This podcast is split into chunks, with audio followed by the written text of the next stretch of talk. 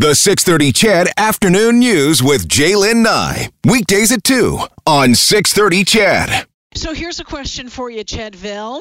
At 2:35 in the afternoon, where are you getting your fitness advice from? A lot of people, as I mentioned, turn to whatever they can find on uh, the internet. right? I think that's we do that for so much now, uh, seemingly for everything. Let's be honest, we've all you know diagnosed ourselves with some weird medical condition because of it. Yeah, we turn to the internet.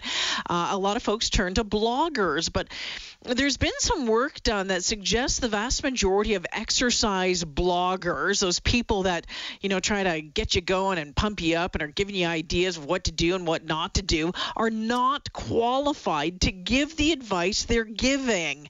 Uh, this half hour, we're going to find out more uh, about that and and talk to a certified fitness instructor as well about what you should be looking for. But let's start with Elaine Ori. She's a PhD candidate in the Faculty of Kinesiology, Sports and Rec at the University of Alberta. Elaine, welcome to the show. Hi, thank you for having me. Why did you decide to look into this in the first place? Um, well, it really stems from my background as a, an exercise physiologist. And uh, working with a variety of populations, both clinically and apparently healthy individuals that just wanted to be more fit and lead healthier lives. And um, regardless of the information that I was giving them, they would come to me with these crazy claims that they found online and say, you know, I think I want to try this thing, even though I know you're the person that's gone to school for everything. So um, I started looking into it a little bit more about why that was and really what was happening here. All right, so interesting stuff. And so when you took a look, it was almost like 200 popular uh, fitness and exercise blogs. Um, what did you find? Uh, so we found a, a bunch of things. Um, the, the biggest thing that we found was that the majority of the authors and owners of these blogs were either not being fully transparent about their qualifications and, and what type of background they had, or they didn't have any kind of qualifications to be giving exercise advice. So how does that even happen anyway? How do they become bloggers? And that may not be the right question for you, but I mean, just start something up and start typing away and maybe look good in a in a workout outfit. Is that is that kind of what it's all about?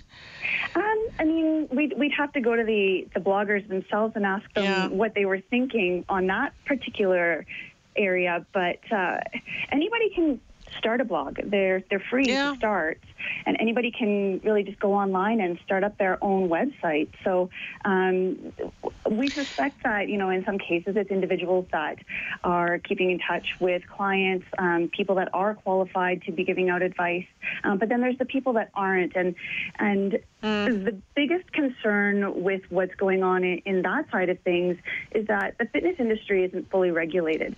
So it makes it quite difficult for consumers to discern who is and who isn't qualified to be giving which types yeah. of fitness and exercise advice.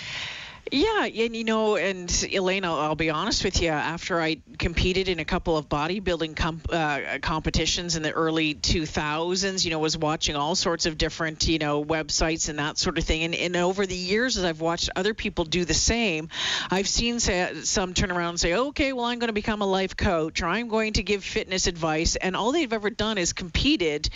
You know, they've they've competed. They went on stage, which okay, good for you. You went on stage. It's a great accomplishment, but you have no back background uh, to, to give any advice to anybody. And in the long run, that could be dangerous, couldn't it? Yeah, and that's that's the biggest concern here is that when we have people that are under or unqualified giving advice, something as complex as the human body, and then we add another layer to it where the, the human body during exercise and those physiologic and biomechanic processes, there are minimum standards in the certification area, mm-hmm. uh, especially nationally in Canada with the Canadian Society for Exercise Physiology, where they require a minimum of two years of post secondary education with specific course requirements in order to ensure that people that are giving out that unique individualized advice have the scientific backing to do so and, and the proper understanding of the body. So it does become quite dangerous when we have individuals that are giving out advice based on personal experience, which we also know every one of us is, is a little bit different than the other. We're all a bit unique. So it's not a one size fits all. No, not yeah, without a doubt. So, Elaine, you know, and one of the things, and, and a lot of folks who who want to lose weight, who want to do whatever, and hey, I'll put my hand up and say I'm, I'm one of them too. I'll, I'll I'll look at things and click on them and go, oh, the keto liver fat cleansing diet. Oh, that sounds interesting. click mm-hmm. on that and go, oh my gosh, okay, what kind of rabbit hole did I just fall down into? Or you know, tone your body in three weeks. That stuff is really a bunch of hokey, isn't it? I mean, let's let's be real. I mean, if it's making outrageous claims, it's likely not going to work. And that's what some of our, our follow-up studies really looked at was um, how people responded to these types of information in terms of whether they believed it, whether they were willing to act on it.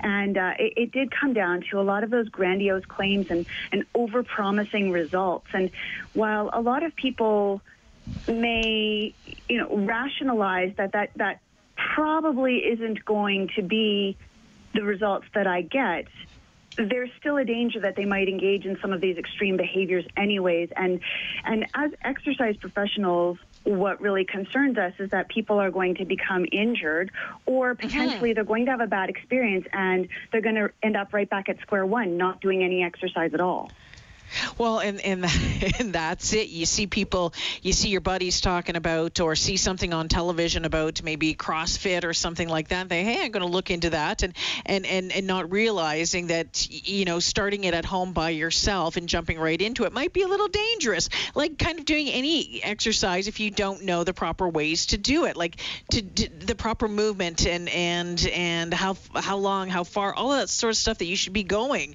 There's so many things that come into play. Yeah, that's, that's absolutely right. And so it, it does come down a little bit to um, educating yourself and, and, making sure that you're aware of what might be uh, an appropriate starting point for you as an individual based on what you've done in the past and where you're at currently. Um, but it's also an acknowledgement of, you know, what are the limitations of the program that's being promoted, of the information yeah. that's being doled out, and and taking a step back from those sensationalized headlines and saying, is this realistic? Are these outcomes mm-hmm. things that I really think are achievable? Um, and, and putting a bit of time and thought into it instead of taking it at face value. I want to thank you for joining me this afternoon. I think uh, the message that uh, you just put out there is incredibly important for a lot of people.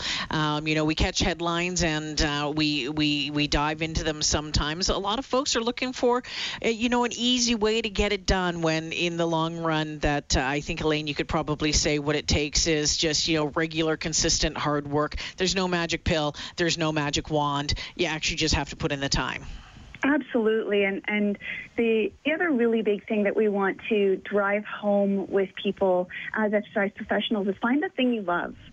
So, you know, for some people that might be running, for other people it might be lifting up heavy weights and putting them back down. That's fine. But find the activity that you love because that's the activity you're going to stick with. And that's really what we want to drive home. Elaine, I appreciate your time this afternoon. Thank you so much. Thank you for having me. Yeah, you betcha. Elaine Ori joining us this afternoon, and uh, and yeah, I think probably a lot of us have done it.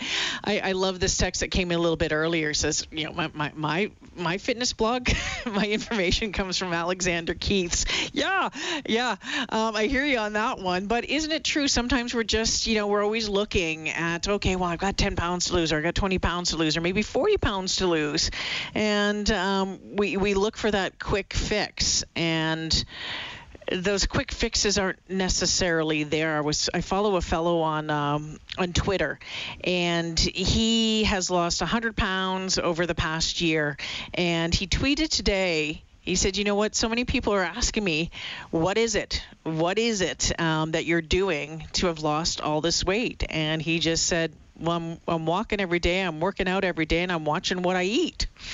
And everyone finds, you know, let's be real. I mean, different programs work for different people, but uh, that's really, really what it takes. Um, I think that some people do very well on, on certain programs and they can go for a very long time on them, but some people fall into a program and it works for six weeks, maybe eight weeks, and then uh, then you're kind of uh, falling backwards, uh, you know, back in the in the scales going back up again, or maybe you're not feeling uh, all that great again. 780 496 0063. What are you using uh, to guide you in your fitness goals. Um, maybe maybe you've done really well over COVID. I know a number of people have said, "Hell yeah, I'm going to use this time.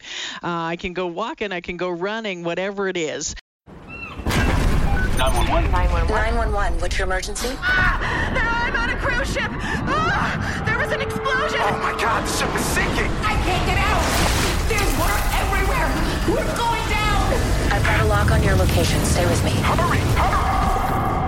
Hello? Are you there? Help is on the way. Angela Bassett and Peter Krause return in an all-new season of 911 on a new night. Thursday, March 14th on Global. Stream on Stack TV.